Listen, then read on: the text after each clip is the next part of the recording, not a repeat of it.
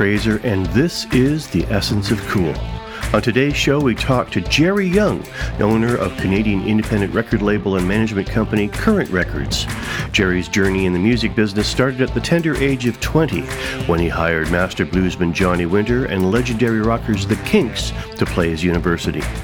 Later, he was hired by iconic record label Polygram in the roles of promotion manager and A&R consultant, and became the Canadian liaison for such monster acts as Frank Zappa, Kiss, Peter Gabriel, and the Bee Gees.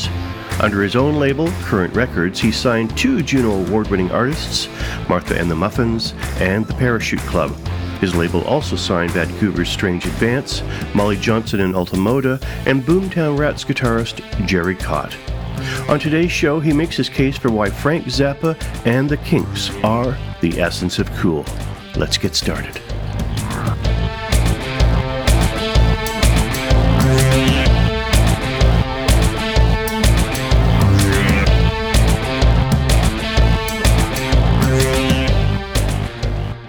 Gerry Young, welcome to the Essence of Cool. My pleasure, Bernard. This is very cool because uh, I course, been a big fan of your book, and the name of that book is Pop Goes the Weasel Rock and Roll Off the Record by Gerry Young. A fantastic book with lots of great anecdotes about uh, your many experiences uh, as a record exec and even prior as a, as a TV exec, which is interesting because uh, I was also a TV writer producer uh, at CTV for many years. So. I did not know that. Before we get into the people you've chosen, I want to get started by uh, getting a little bit of background on you. I, I didn't know this, but you and I grew up in kind of the same neck of the woods in Toronto, in Etobicoke. Um, really? Yeah, although we're of, of different generations. Um, but I'm curious, you went to Michael Power, right? And I had lots of friends who went to Michael Power. Yeah, yeah I, I failed twice there, and uh, that, I guess that's my legacy at Michael Power. First of all, how much did school affect your musical musical tastes. And what were you listening to uh, around that time during your teenage years? Well, I'll, I'll tell you, uh, music's really all all that I've known in my life is in terms of something I enjoy and, and something I, have worked at.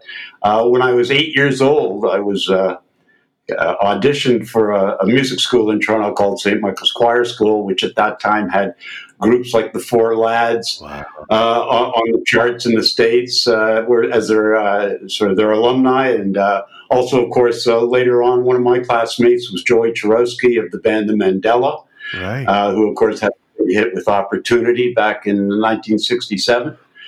Um, uh, so I, I, ever since eight, I've been eight years old, I, I, I, was I went to music school and took music classes and choral and piano and all that stuff, and, and sang at masses every Sunday at St. Michael's Cathedral. Um, so I did that until I was about fourteen, and then I decided I had to get out of that environment uh, and go to a normal school, which I thought Michael Power was at that time, but frankly, it was just a strict Catholic high school. And uh, I managed to fail there twice. But of course, the reason I failed was uh, music. I was hooked. It was the early 60s, and of course, the, the, the British invasion was starting at that time with bands like, you know, uh, the Rolling Stones, obviously, the Beatles, obviously, uh, and other bands that I liked, like the Spencer Davis Group, and even the Kinks. Right. And uh, with the first hit, You Really Got Me, which blew me away. Yeah. So I was failing high school, but I was learning a lot about music. Right. And uh, uh, by the time I was about 18, I, I guess I uh, uh moved on to uh, a University of Ottawa. Uh, eventually, I guess I was a bit older than that, maybe 19 or 20.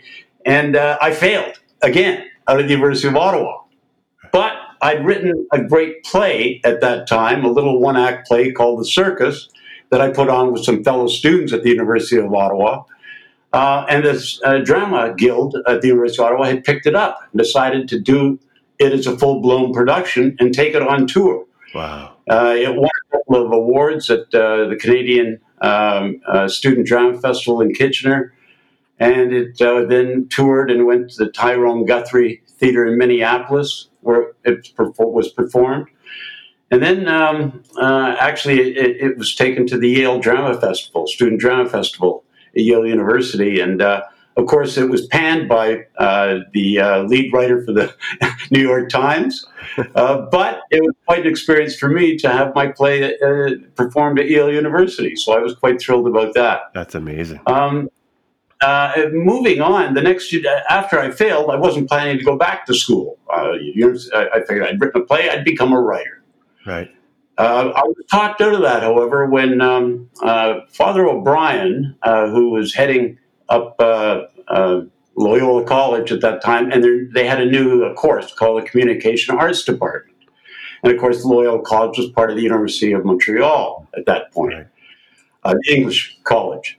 Um, and he thought, because I'd written this play that he'd heard about, that I would, despite the fact I'd failed university and shouldn't be allowed back to another university for at least a year, uh, he, he accepted me and um, said, you know, I'll, I'll take you in. What do you really like? And tell me about yourself. And so I told him. And he saw that I was uh, somebody who maybe needed a bit of direction. So he, he said, yeah, come on to the school here and uh, get involved in television and all this stuff. So that's what I did. And uh, uh, met uh, a lot of great friends and classmates. Uh, Jean-Marie Heinrath, who I later worked with at Polygram Records, uh, he hired me five years after university, after I'd been in television, to come and work in the record business. Yeah, wow. And uh, uh, so it was really quite a quite a strange experience. But what is your definition of cool? Uh, I would think uh, my definition of cool would be somebody who would continue on with what they like to do for as long as possible, they could earn a living at it. Mm-hmm. Um, and uh, for that matter, it gave him enjoyment, which is obviously, I think, the purpose of life to try and enjoy yourself throughout life and try and make others happy. So, for that understanding, uh, somebody like who's been around a long time and who, who's actually, you know, done a lot of work during that period, uh, that's cool to me. Which leads us to the first band you chose, the Kinks. Um, and you, have no argument from me whatsoever about uh, them being the essence of cool. Now, you met them. Uh, you hired them while you're at university. You you decide that you uh, want to jump into uh, pro- promoting rock acts at the school, and I guess your first attempt was to bring the Johnny Winter Group on, which I, I, guess was a huge success, but you didn't make any money?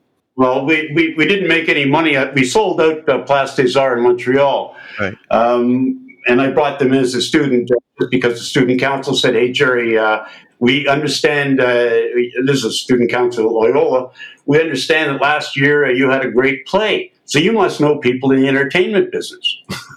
With that, they gave me money to go to New York and find a band. So I went to New York and I went to New York and uh, uh, you know, went to all the agencies, booking agencies, uh, as a student promoter of you know 20 years old. And uh, then uh, uh, at that time they said, "Well, here are the bands and here are their prices." And I had a budget that could pay for Johnny Winter, and I could book Place des Arts. I found out obviously before all the papers were signed. So we went and did it, and ended up selling out the concert um, and uh, student body. Uh, unfortunately, we were supposed to make a lot of money, but we didn't make a lot of money because uh, the kids ripped out the seating in des Arts, oh. and uh, and uh, that's what the damage done. Of course, I wasn't told when I booked the theater that there was insurance I could have bought, so right. I didn't think about it. and of course, you know, there was three or four thousand dollars made, but of course, uh, that all was evaporated except for about four hundred dollars or something. Apparently, there was damage in the washrooms and there was damage in the seats and et cetera, et cetera. And this was the Johnny Winter show. And nevertheless, the student council said, "Well, you know, you were successful despite that little thing. so uh, why don't you? We're having a winter carnival, and why don't you book us another act and see see what happens?" And we'll book them in the school this time so we won't worry about the damage situation. I said, fine. So I went again to New York and uh, I looked down the roster who was available for, you know, 2500 bucks. And uh, they said uh, that's U.S. And they said, well, you know, here's a band, the Kinks. They're they're coming back to North America. They haven't toured in a number of years. And I found out, of course, they'd had some problems uh, years before on their first tour in 1964, and they weren't allowed back into the states. So they didn't tour the states until the Lola tour, which is when I got them. Right. But fortunately, I booked them about a year before Lola came out. So that I got them for twenty five hundred. Wow! But by the time they were coming to North America that year, that year Lola was you know in the top ten in North America. So right. uh, I mean they were going for like 7,500, 10,000 a night at that point, which we couldn't have afforded. Now I got them unbelievably because they were a band looking to break into North America so bad at the time I booked them. I got them for two shows for twenty five hundred dollars. Wow. Now, of course, shows have an opening act. Well, of Right. course, I had no money for an opening act, and frankly, I didn't know any real good bands who could play and open for the Kinks. right. But of course, I'm a writer, so I figured I'll put on my another play I've written the, uh, before the another one, and I'll have my friends play the actors. wow. And for some reason, this this this went went off, and uh, my friends were all stoned up on stage, but they carried on. Uh, I and the Kinks were backstage; they they wanted nothing to do with it, but they played their shows. They were wonderful. Um, pot was passed around throughout the auditorium. The two sold out shows. My play went on twice. My father came uh, was in town in, Montreal for the uh, for a business meeting, so he came to one of the early came to the early show. And my girlfriend, who was sitting with him at the time, said that joints were passed had big hash joints were passed around throughout the whole performance. And my father would just take it, you know, very la- lackadaisically and pass it to the next person beside him. So I thought that was rather strange because obviously smoking wasn't looked well upon at that time. I, I just want to interject for a second because you, so you're in New York and you're looking for a band and you find out the Kinks are available for this. Yeah, they, will, they will be available. Yeah. They will be available for twenty five hundred dollars for two shows. But this is a band who, uh, I mean, maybe Lola hadn't hit at that point, but they'd had huge hits with Victoria, You Really Got Me, All Day and All the Night. I mean, you must have thought you'd hit the jackpot to, to I, score a well, band. I, I, I did think I'd hit the jackpot, and I, and I actually did hit the jackpot on that on that roll. But I'll tell you something. The- I found out later, of course, and I realized later in life. The reason I got them so cheap and all that stuff, and not only because it was before Lola and all the rest of it and their re-comeback or their comeback, but it was a case of that they had a terrible reputation. Uh, Their reputation was hard drinkers. Right. They were fighters. They were rough boys. They were from Muswell Hill, north of London. I mean, they did not give a shit about much. And uh, so promoters were, were leery of hiring them back after their first aborted tour in 64. So by the time I booked them five years later, it was a case of that, you know, well, okay, we'll take a chance on them, maybe. So any gig that they were offered, they almost would take. So because I was at the first of the line, on happening on the first line the day that they became available pretty well, yeah, okay, we'll settle the deal. And and, and th- th- their schedule fit into the schedule we had for our winter carnival, so it was perfect. So on the night of uh, their shows, uh, what were they like? Were they? I mean, you, you said they had a history of fighting and uh, tearing tearing the place apart. Were they true to form, or were they gentlemen, or what were they like? They, they were detached and sullen, but but friendly. I mean, you know, they they, they seemed they, they didn't seem to converse much or or be a friendly bunch of guys. Uh, they had the new new bass bass player at that by that time, John Taylor, I believe. Forget his name. I think it's John Taylor. I'm not sure. Um, uh, their first bass player had left. So they replaced him, but they had Mick Avory on drums, and uh, of course uh, the two Davies brothers, and um, uh, you know Mick Avory and uh, uh, Ray Davies' brother occasionally got into fistfights, but I saw none of that happening, even though they were there together. Now, the Davies brothers are known for um, not getting along with each other very well. Did they? Did, you see any of that?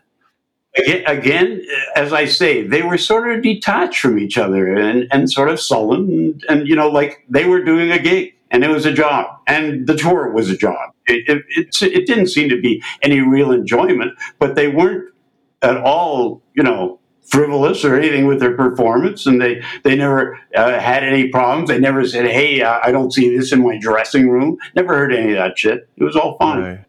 Right. And how did the shows go over? I, I think Bernard, they were treading very carefully at that point because of their past history. Right. With with the law. Right, right. But the and the shows went off fine. The the the, the, the audience loved them. And... Oh no, the, the, the, it was fabulous. Uh, it, it, was one of the best nights of my life. Uh, two sold out shows in, in, in my own school, and, yeah. and my play for both shows. Fantastic. Now, on a whim, you invited them uh, to an after show at a, a, hotel suite. You had mentioned that uh, they they actually came, but there was no booze, so they didn't stick around. Yeah, well, that, that is true. That is true. They came they came for about half an hour in the hotel suite I rented. It, it was the Mount Royal right. Hotel, and they came and they were there five minutes, looked around, saw the booze was almost gone, and said, "That's." And there was lots of dope. And I said, "Do you want do you want some weed?" No. They left. That was it. Why are they such an important band, do you think? Well, to me, they're an important band uh, because, as I say, their their first first time I heard you really got me on the radio. I, I, mean, I can picture myself in the living room, sitting on the floor listening, and I, I just yeah. blew my mind. It was like, wow, this is way better than the Beatles. This is way better than the Rolling Stones. This is happening. So, and, and the guitar, uh, Dave Davies' guitar was sensational, the crunching guitar, and. Um, so you know, the, I, I, immediately latched on them at that point and was interested in them, and of course later on, like booking them became even more interesting. But over the years, I mean, this is a, apart from their bad boy persona and, and problems they've had with the you know legally and touring and all the rest of it, and fist fights and drunkenness and all the rest of it. They put out 24 albums in that time. 20, 24, excuse me, 24 uh, uh, studio albums and four live albums. That's 28 albums yeah. in a career between 1963 and 1993.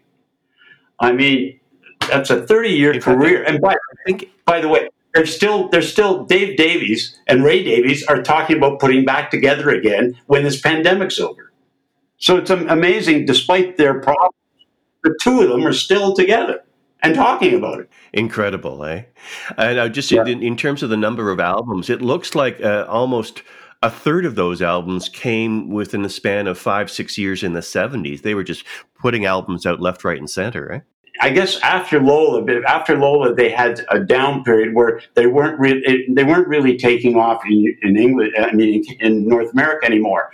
So they stopped basically touring in North America on their own volition at that point and stuck to home and and released songs like Waterloo Sunset, which was a, a, a, love ode to their hometown of London, and and they they concentrated on Europe and everything else, where they maintained their popularity. But the states was never that big for them. What aspect of their music do you think they'll be remembered most for? Uh, the first thing that comes to mind is the writing. Uh, Ray Davies' writing. I mean, we got hit after hit after hit uh, this guy is incredible. I mean, when you think of you really got me, dedicated follower of fashion, Waterloo Sunset, you know, on and on and on. Just uh, he's he's just terrific. Interesting story about Lola. I don't know if you want me to tell you that. Yeah, please. That song, that song came um, from an idea Ray Davies had when his manager at that time told him that he'd gone into a bar and gotten drunk the night before and picked up who he thought was a woman. The man had a good laugh over this, and Ray Davies sat down and penned Lola. Oh, wow. So I thought that was a interesting story a lot of his lyrical content, Ray's lyrical content, is uh, I find very literary. I mean, there's a re- if he wasn't a songwriter, he probably would have been a great novelist. You know, these these little stories he absolutely a poet, a novelist, uh, very intelligent, very intelligent guy. And, and I was thrilled when he married uh, when he married Chrissie Hynde. I just thought that's fantastic. What a great pair, right? But no kidding, no kidding. I've seen him with his, uh, his latest love is, is is very nice looking lady as well. But Chrissie Hynde was, I mean, I just went, well, that's great pairing. Ray Davies and Chrissie Hynde, fantastic. And of oh, course, yeah. covered a, a few of his songs apparently. How would you, just to sort of sum up our chat about the Kinks, how do the Kinks match up to the essence of cool? What is it about them that is supremely cool? The fact that they're, uh, again, we're so prolific. The fact that, again, as you mentioned, Ray Davies, if he hadn't been a rock star, would have been a writer. I mean, I mean that's cool. The fact that somebody actually can dream up something has always been cool to me. So that's yeah. that's terrific. And, and, and, as I say, his longevity, um, how prolific he is, uh, intelligence, uh, creativity. I mean, on and on and on. That that's the essence of cool to me. On that note, we're going to take a, a little break. And when we come back, we're going to talk about somebody else that I really admire, Frank Zappa. We'll be right back.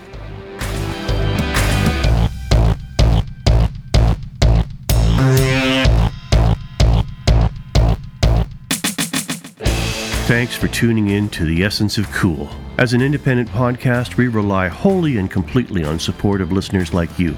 If you like what you hear, please help keep us on the air and throw a few bucks in our electronic tip jar. You can find it on the front page of our website, theessenceofcool.com. We truly appreciate your help. Now let's get back to the show.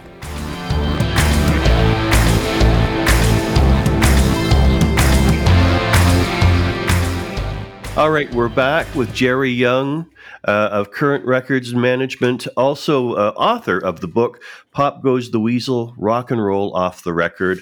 And if you haven't read it yet, I uh, highly recommend you pick it up because it's r- super entertaining.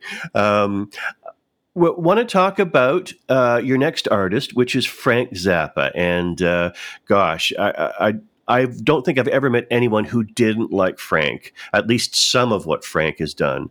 Uh, such a prolific uh, writer and in so many genres too, not just not just rock, but uh, classical as well. He was a brilliant uh, classical composer. Um, before you met Frank, how what, what did you know about him? Were you a fan? What albums were you listening to?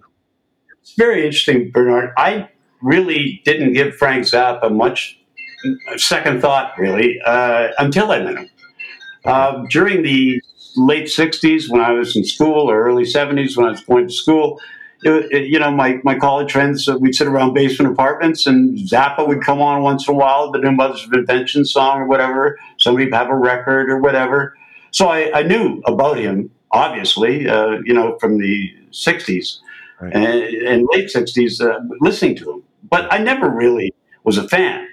Um, 10 years later, or 10, yeah, at least 10 years, 10 years later, 1978, 79, I'm working for Polygram Records in Toronto, and uh, one of the artists on our label at that point is Frank Zappa. Wow. And he comes out with a new album. Uh, my first uh, with Polygram, my first year with Polygram at that time, or second year with Polygram at that time. And he came out with the album Sheik Yerbouti. It was a double album of live performances. Right. So because this was an album I'd be promoting and representing, and somebody I'd be meeting and having to squire around Toronto, I decided to take a good listen to Sheik Yerbouti, which was Frank in an Arabian headdress on the front cover. Right. Nevertheless, it's Shake Your Booty. Uh, at any rate, which uh, it was a, a, nod to the disco era or a nod against the disco era or whatever. Right. At any rate, um, I, I listened to the two albums and I thought, gee, you know, I may not think much of this stuff in terms of it's not top 10 material, but gosh, it's interesting. Yeah. And he seems like he's really wild. He really, let me read a bit more about this guy. So I started to read a bit about him and, and realized that, you know, the guy was born in Baltimore, went out to LA, started this group called the Mothers of Invention in 63 um, and and was putting out about two albums a year. Yeah. And I went, what the hell? So I started. I really sort of started appreciating, you know, again how prolific this guy was and how talented he was. And I realized he was not only a composer, not only a conductor of orchestras, and that and that some of the great composers like Stravinsky and all the rest of, of the time, those were his heroes. Those were the people he listened to. So this this guy was quite intelligent. There's no question about that. And he played about three or four instruments. So uh, uh, apart from all this stuff, I start, you know, I got ready to meet him, etc. And we then, and I heard, you know, take care of Frank, make sure there's no problems, etc. etc. The band's coming in, and there was Terry Bozzio from Missing Persons on drums, and all the rest of it. And and Terry Bozzio this is a funny story. Terry Bozzio's girlfriend, that that month he came into Toronto. Terry Bozzio's girlfriend was in the, the centerfold of Penthouse magazine. Oh my! So so Frank Frank didn't associate with the people in the band usually, but during during, during the tour, they occasionally to get Terry pissed off would pull out a copy of Penthouse and start drooling over it in the dressing room. and of course, in front of Terry, and of course, fistfights would occasionally break out. but nevertheless, nevertheless, uh, we got ready to meet Frank, and of course, the situation was that uh, there'd be uh, one limo to take the band to their hotel from the airport, and there'd be another limo for Frank and his bodyguard. Oh, wow. So, so that's what happened. So we picked Frank up and said hello to the band in, in the in the in the uh, arrival area and showed them to their limo, and they all got in, the three of them, and took off downtown. And Frank, uh, Jean Marie Heimrath, who was working with me at Polygram at the time, and uh, Smothers, his bodyguard got into the other limo and proceeded to head downtown and drop them off and get ready to do our two days of promotion before his show at Maple Leaf Gardens a couple of days later. Right. So that's fine. The next day, we picked him up and started to do the touring around in the limo and started doing touring all around Toronto and going to CFNY out in the west end of Toronto and down to Chum and over to CFTR and over to CK. I mean, everywhere going going and seeing the man. So uh, we did the, we, we did that normal stuff, and the, during during the conversation, uh, uh, you know, and the limo and the rest of it, uh, we we consistently, uh, you know, Frank would talk about his, his movie, Two Hundred Motels, that he was trying to finish at that point. So at any rate, Frank started talking about uh, his movie, Two Hundred Motels.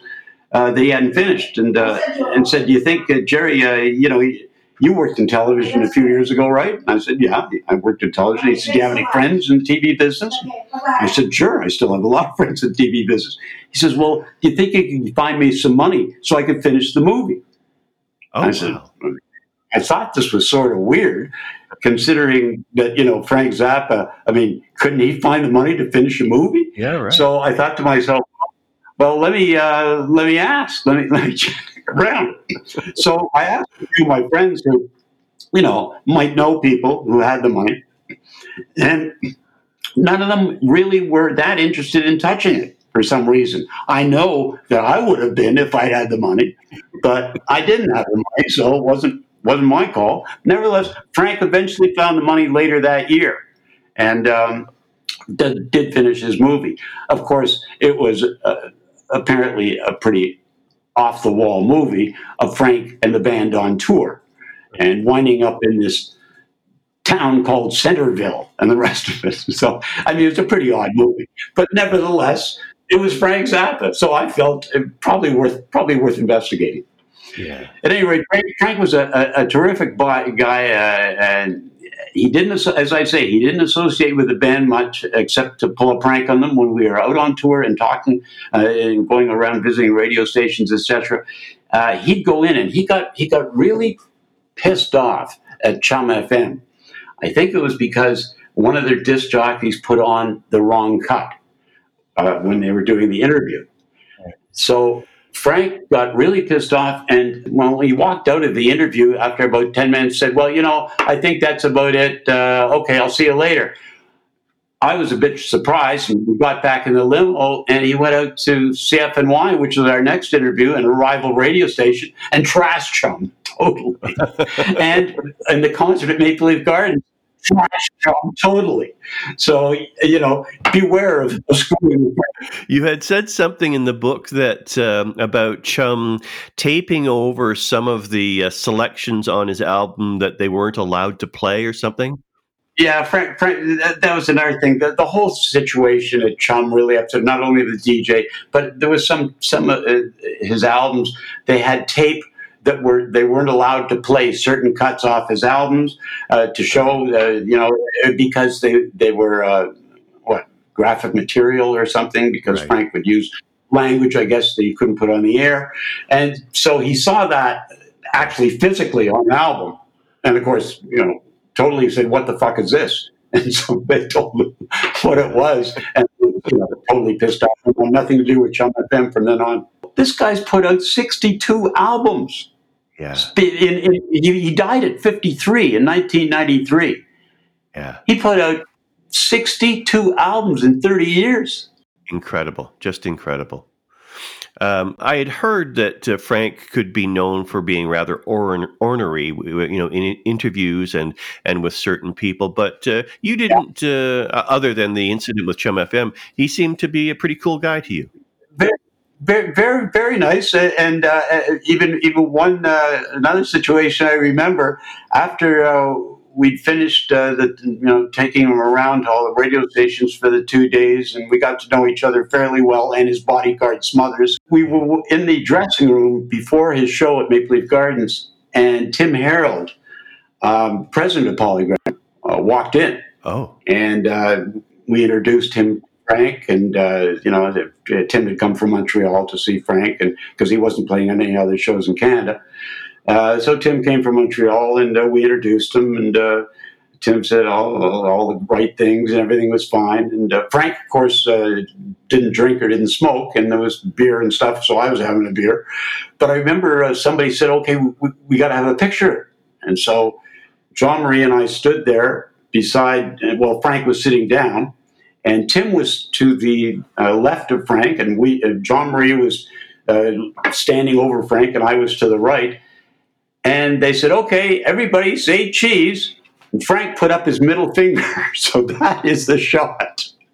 there is Frank, his middle finger up, staring straight into the camera, with all these recording people standing around. Quite fitting.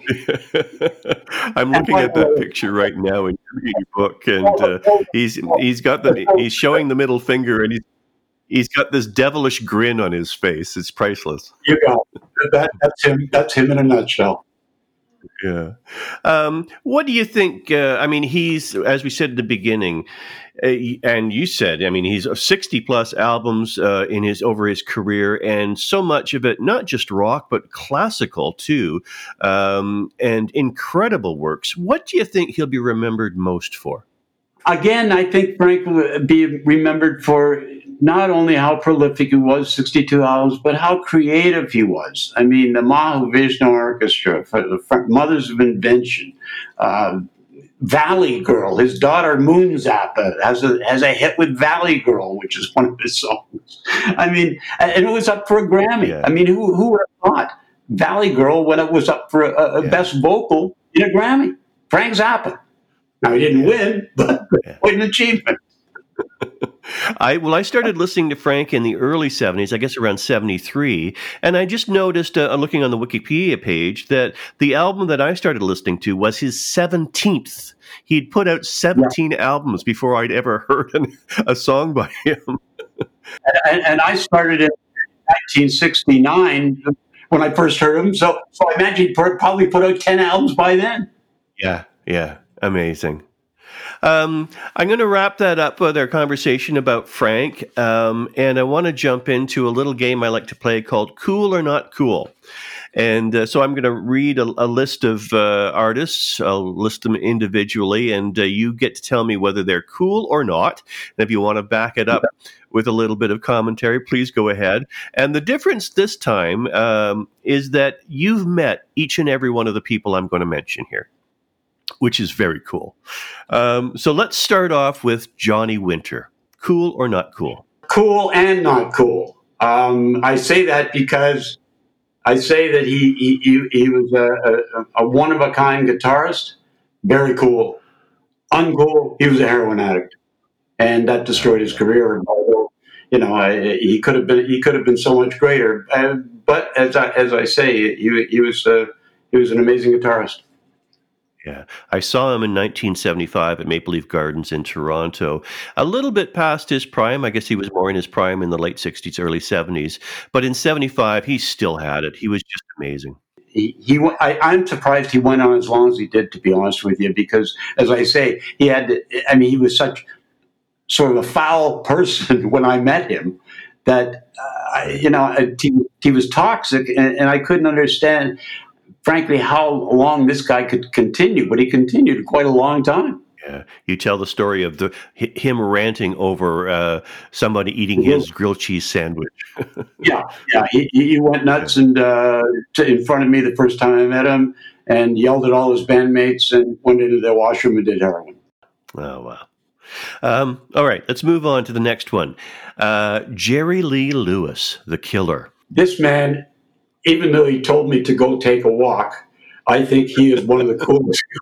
yeah, I think he's one of the coolest guys around because anybody who says to you, "Give me five thousand dollars cash and I'll sit down and talk," if that's his rule, I like that man. and that's what he said to me. He said, "You know, I'll take a meeting if you give me five thousand cash." So there was no meeting. If, li- if listeners want to read more about that story, you got to pick up Gerry's book, Pop Goes the Weasel Rock and Roll Off the Record. He has all of the people we're talking about today, he has uh, uh, referred to and has anecdotes about in the book. So please do pick it up. All right, moving on. Bob Geldof. Cool or not cool? Bob, Bob Geldof, very cool. Uh, no question about it. Um, Bob Bob was a terrific guy. He came to Toronto two or three times uh, while I was at Polygram and uh, we got along famously. As a matter of fact, I even uh, signed one of his guitar players, Gerry Cott, to a deal with Current Records, and we put out a solo EP in 1984. That's right. Um, nevertheless, uh, but in terms of Bob Geldof, he's a, just a terrific guy. Um, uh, you know, always always cool to uh, me introducing uh, promo people, radio people, the TV people, and uh, to him, etc. Uh, he'd do any interviews you asked of him. He worked really hard. He was a smart guy. Again, he wasn't a, somebody I paid much attention to until the song "I Don't Like Mondays," right. which of course went to number one in North America, um, and was a was just a fantastic, fantastic song. And uh, the album, Fine Art of Surfacing, it came out of was a terrific album. Um, now, Bob was a, Bob was a super guy, and, and I, I, was really disappointed years later when he uh, started his big uh, charity drive for Ethiopia, right? And We Are the World and the rest of it. Uh, he gave all this money away, and he was accused of giving it away to a dictator in Ethiopia. Oh. And uh, he went. He, he, was put under a lot of heat for that, and um, you know that he hadn't done due diligence or whatever. Uh, and he was running the charity, and uh, you know I think the guy honestly meant to do well. He might have made some mistakes, but he got really fried for trying to do something good. Yeah, that's a shame, um, because uh, to me he is a true humanitarian, brilliant no man, and uh, no question about it. Terrific guy. Okay, next one. Kiss. Uh, uncool. Yeah, well, I you know I, I think uh, their shtick is all too obvious. Um, you know, all he cares about he's like Donald Trump. All he cares about is making money. He's moving out of California even now because he's because he can be taxed too much. Yeah, this is Gene Simmons. I mean, uh, you know, he, he, he was a pain in the ass uh, uh, when he came into Toronto. Backstage, we had contest winners from Montreal flown in. They were supposed to meet him. Uh, supposed to meet him backstage. Of course, um, you know, we tried to get in, John Marie and myself, uh, at Polygram. We tried to, you know, as you as usual, tried to go in and wish the band well before their, their show. Of course, we weren't allowed in the dressing room because they were putting on their makeup, and we weren't allowed to see them without their makeup. So that was fine. We we were kept cooling our heels for 20 or 25 minutes outside, and the, with all the contest winners standing around. Um, eventually, when he whenever he did came come out, uh, the band came out. Uh, you know, they were sort of very gruff with, the, "Okay, you got your photo. Okay, see ya." you know. But you know, wow. they gave a hell of a show. I mean, the the show was fantastic. I mean, here's I'd never seen Kiss before live, and uh, you know, it was something new to me to see suddenly Gene Simmons playing his guitar being carried up to the ceiling by a crane, and I'm thinking, what the hell? This is something else. It's quite some performance. So their show, I give a ten to. The rest of them, their personality and their shtick, no, I, I don't. I think I'm cool. I think we may be jumping from bad to worse here because my next uh, artist is Robert Fripp. Oh boy, uncool. Uh, this guy really thinks a lot of himself. I suppose if you started King Crimson, you might think a lot of yourself. But nevertheless, um, I he Robert had, again. It was about the second or third time we had dealt with Robert at Polygram, and uh, you know he was coming in Toronto again, and uh, I remember we had three or four shows uh, that week, and so we were really booked up with sort of taking care of people and running around and making sure we were available for them and doing their interviews and all the rest of it. And so I said to Robert through his agency or his manager, uh, through a, a, a, telex or a phone call at that time, um, how about uh, we have a limo pick up Robert and I don't pick him up, he'll be picked up by a limo and taken to the hotel because he's coming in on a flight from New York at five o'clock on a Friday. Oh and that isn't a good time for us to be trying to get downtown. And I think I, I, I, think I was talking to Robert directly because it's seared in my mind uh, his words in an English accent saying, "Oh, I'd re- much rather go in your car, Gerry." And so I, I drove out to the airport, no matter how busy I was, at five o'clock on a Friday afternoon. And we had, as I say, other shows that week that we had to do and more that weekend. And he was performing at a, a smallish venue in Toronto, the Bathurst Street Theatre. And so uh, it wasn't the major priority that week, but nevertheless, we had to treat him like a star, which he was. So we're driving downtown and as we're driving downtown and we're stuck on the traffic, I mean, it's two hours and I'm stuck on the Gardiner Expressway and it's raining and it's about seven o'clock now. And so he looks at me and I, am showing obviously my displeasure, but not saying anything. And, and he sort of says, Now, isn't this much more lovely, Gerry, than a limo? And I, I couldn't Nevertheless, uh, the other thing was uh, we went up. Uh, he he appeared on stage the next night at the Bathurst Street Theater. It was a you know a fairly low key crowd about six hundred people, five six hundred people. Um, he it was a very strange show, probably the oddest show I'd ever seen. It was a solo tour. He came out on stage and he played his guitar solo for I guess forty five minutes or an hour whatever the writer said, and then gave a fast sort of chord. There's no singing, by the way. It was all guitar. And and the album we were pushing was called Frippertronics. Okay, I remember it. Yeah. And so it was all guitar, no vocal, no anything, nobody else, just him and the electric guitar. He, his last his last song, he, he you know, strum a, a, a, major chord on the guitar and left it ringing in the stand on stage with a light on the guitar. He then walked off, and people just stood, you know, sat there staring at this buzzing guitar for five minutes. When finally the lights went off, and that was the end of the show. And you know, I didn't know it was the end of the show. I went, I guess it's the end of the show. The crowd, I guess, the same thing. So they started leaving, and uh, applause, sort of scattered applause, and everybody started leaving. And I caught up with Robert afterwards, and Bobby Gale, who's now deceased, but was a was a radio jock at the time for Q107.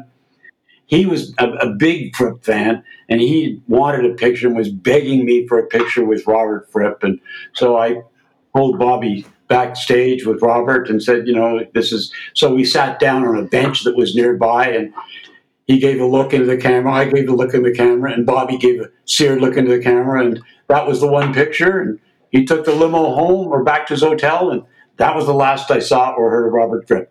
Uncool. uh, let's try to finish on an up uh, on an upswing here. Um, Andy Partridge and XTC. Oh boy! They, now again, one of my favorites, Andy Partridge in particular, and Colin Moulding. Um, uh, they came to Toronto again for three or four times, and the album uh, that I, I, was most involved in was Drums and Wires, which of course had the number one hit, "Making Plans for Nigel." And I'll tell you, uh, you would expect when they when a band comes to town and they got a number one record that you know there's no there's no holding them back. I mean, this they're going to be absolutely crazy and frankly not very familiar or whatever. And I had I had dealt with them before uh, before Drums and Wires, and and uh, you know we'd gotten along famously then. And when the Drums and Wires hit, I was never you know so pleased with them. And of course, they came to town and. Uh, uh, played Toronto, played the Edge, played the El Mocambo. They came back another time and they played Kitchener Waterloo Theater or something, and I drove them, or Kitchener, excuse me, University of Waterloo, and I drove them there and we had a nice drive home in a snowstorm. But they were just terrific guys. And uh, uh, strangely enough, about uh, two years ago, I see that Colin Moulding has reformed uh, another band uh, by himself with another guy. And um, I'm asked to review the album by Spill Magazine. Oh, fantastic! so, so, I interviewed Colin's Colin's uh, new uh, new band, a new group, and their new album. Uh, I didn't find it particularly great, but I sort of gave it a seven or eight based on the fact of our old friendship, and that was about it. Yeah. Have you seen the documentary on XTC called "This Is Pop"? I have not seen the documentary. I'd love to see it. Yeah, uh, re- it's fascinating. And Andy Part- Andy Partridge, I know he's uh, had, had, his issues, uh, and I know he sort of stopped the band from touring, and there was um, a little dissension among the ranks uh, because of that. But uh, they just seem to crank out great album after great album after great album and you know among my group of friends uh, they are probably you know one of the the top three artists uh, of all time so just just terrific. And, and and what I was so shocked at Bernard was when I was driving home in that snowstorm. We had a long chat, of course, for an hour, an hour and a half. And um, I was talking, we were exchanging phone numbers or something. And I said, Oh, what's your number? I'll give you a call or something. He said, Oh, I don't have a phone. And I said, You don't have a phone? What, why don't you have a phone? And he said, Oh, I have to drive down to my manager's office whenever there's a phone call or I'm doing an interview because we don't have the money to afford a phone. Oh, my. I thought to myself, he can't, he doesn't have the money to afford a phone and he's got a top 10 record around the world. Amazing. What the hell's going on here? So, it, it, you know, it sort of taught me something about uh, how management works and, uh, and how the record company works in terms of paying your royalties. I just assumed before that point that these guys had money whenever they wanted if they had a hit. You would you would have thought. I think they're doing yeah. okay now. Um, it looks like uh, Andy specifically seems to be faring quite he got, well. And he got, a, he got a settlement from Virgin. He had Virgin audited, and he got a settlement. I think it was two or three hundred thousand dollars. On that note, uh, Gerry, I want to thank you so much for your time and the and the wonderful stories. Absolutely delightful. Uh, I knew this was going to be a fun interview, and uh, you you haven't let me down. this has been great. I'm, really glad, I'm glad to hear that, Bernard. Yeah. Uh, just to let listeners know again, uh, please uh, look for Pop Goes the Weasel, Rock and Roll Off the Record by Gerry Young. Just a series of fascinating stories of uh, Gerry's life uh, in the music business and uh, really, really interesting. Again, Gerry, thank you so much. My pleasure, Bernard. It's been an honor.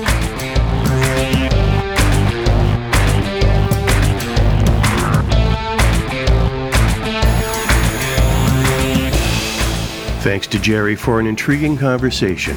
To read more about his time as a promoter and music exec, do check out his book, Pop Goes the Weasel Rock and Roll Off the Record.